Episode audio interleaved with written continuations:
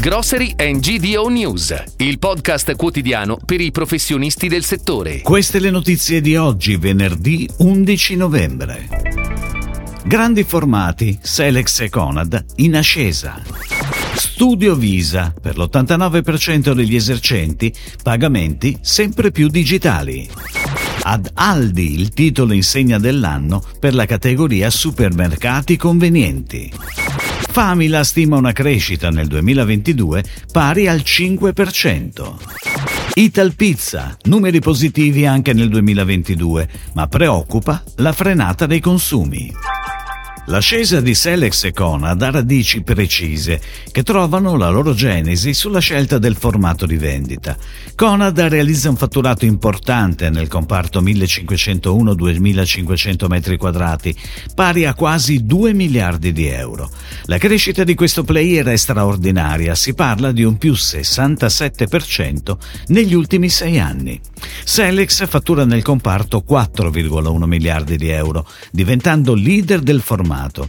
La crescita nei sei anni in termini di vendite è dell'82%. Se uniamo Conad e Selex otteniamo praticamente il 45% del mercato, una quota estremamente rilevante. Con Coop si sale al 60%. Questi negozi si sono dimostrati vincenti perché hanno le caratteristiche della prossimità in termini di approccio commerciale, livello di servizio e personalizzazione dell'offerta sul territorio. Ed ora le breaking news, a cura della redazione di gdonews.it.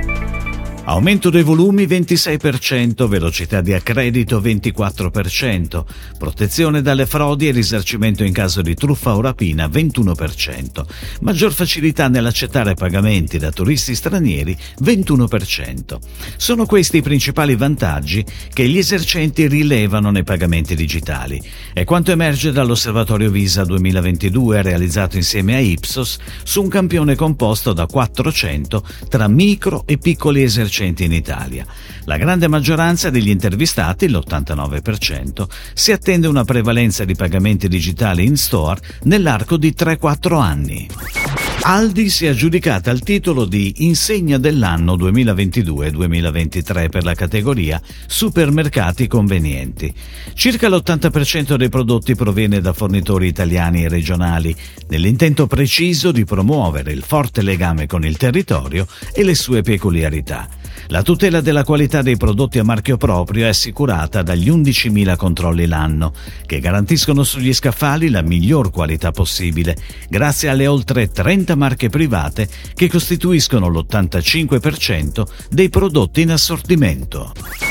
Famila, insegna nazionale di Selex, gruppo commerciale, è in corsa per raggiungere una chiusura d'anno ambiziosa, più 5% sul 2021, con un fatturato che dovrebbe sfiorare i 2,7 miliardi di euro IVA inclusa.